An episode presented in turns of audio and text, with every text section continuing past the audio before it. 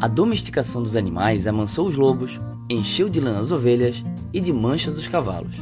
Mas existe uma mudança física menos óbvia que quase todos esses animais domesticados compartilham: cérebros encolhidos. Os cérebros dos patos encolheram cerca de 15%, dos gatos 30% e dos porcos 35%.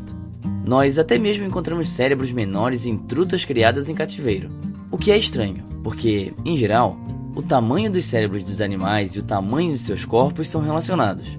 Os ácaros têm cérebros menores do que as formigas, que têm cérebros menores do que os ratos, que têm cérebros menores do que os elefantes e assim por diante.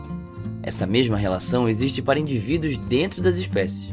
Então, os lobos pequenos, por exemplo, possuem cérebros menores do que os lobos grandes, e cachorros pequenos têm cérebros menores do que os cães de grande porte. Mas quando você compara lobos e cães do mesmo tamanho, os lobos têm cérebros maiores, independentemente do tamanho do corpo.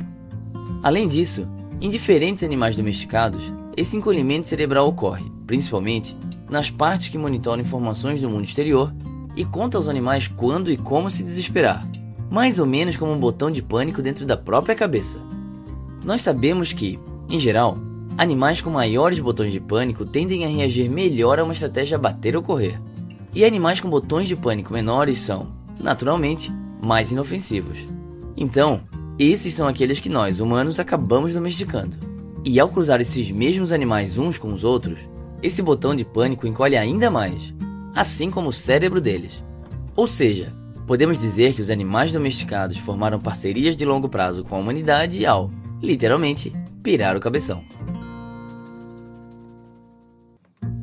Esse foi o Minuto da Terra se você gostou desse vídeo, clique em gostei e compartilhe com seus amigos. Além disso, não esqueça de clicar no sininho e ativar as notificações. Se é a sua primeira vez no canal, se inscreva e até a próxima!